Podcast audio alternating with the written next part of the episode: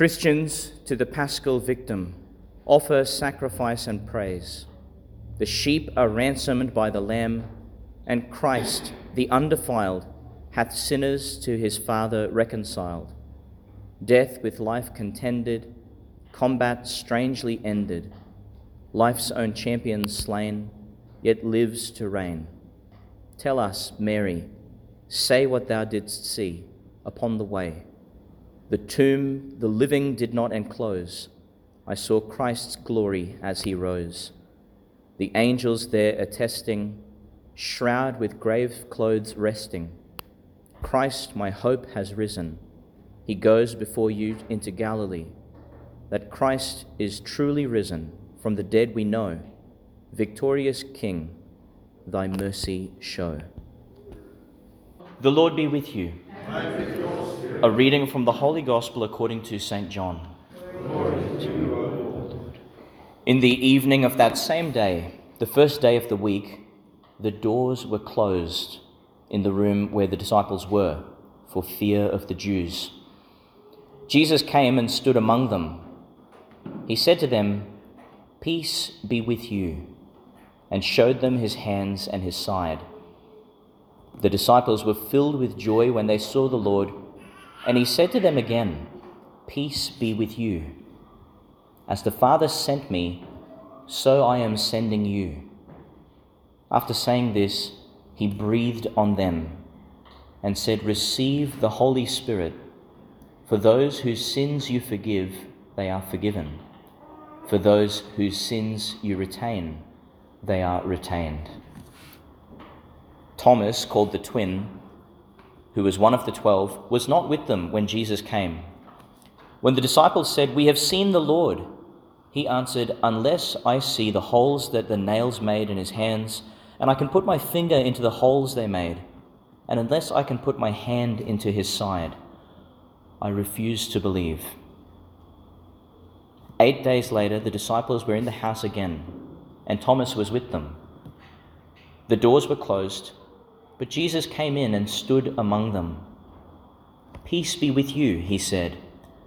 Then he spoke to Thomas Put your finger here. Look, here are my hands. Give me your hand. Put it into my side. Doubt no longer, but believe. Thomas replied, My Lord and my God. Jesus said to him, You believe just because you have seen me. Happy are those who have not seen and yet believe. There were many other signs that Jesus worked and the disciples saw, but they are not recorded in this book. These are recorded so that you may believe that Jesus is the Christ, the Son of God, and that believing this, you may have life through his name. The Gospel of the Lord. Well, if you had the opportunity to go to any of the weekday masses in the octave, you would have heard that the very first words we hear in the liturgy, the day after Easter, is on the day of Pentecost. That was Easter Monday's first reading. That was Easter Tuesday's first reading. I think the church is trying to tell us with no ambiguity that our gaze is now set uh, on the very horizon of, of this season to the coming of the Holy Spirit again, with all the Spirit's gifts and fruits and power and, and wonder, because that's our life. Life in the Spirit. That's what we're called to. That's what we're made for. To be completely and utterly caught up in the, the hurricane that is God, the wondrous torrent of His love and His mercy. It takes time to move into this space. It takes time to be converted of mind and heart and, and habit and everything. And if, if we're not convinced of that in our own lives, we can see it in the lives of the disciples here. They've seen um, the, the passion that our Lord foretold. He's, he's given his life as he said. And they've heard these occurrences of him rising again. And it doesn't, like, what are they to make of that? It doesn't really make sense. So they're hiding. They're hiding in the upper room. They're hiding from their once fellows, their Jewish uh, brothers and confreres and leaders, because the message they've inherited, the faith they've received, is so otherworldly that it's terrifying. What is it? what is it that is poured into our hearts, this message of Christ? It's poured into each of our hearts.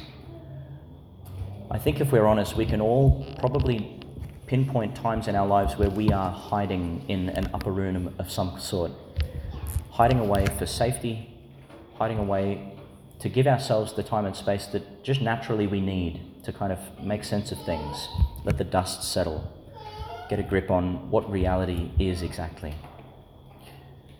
Now, we know that Christ is a great respecter of our freedom. He doesn't necessarily barge in but he does make his presence, he is present to us um, even before he's invited. Comes and he abides in the upper room as one of, one of the hiders.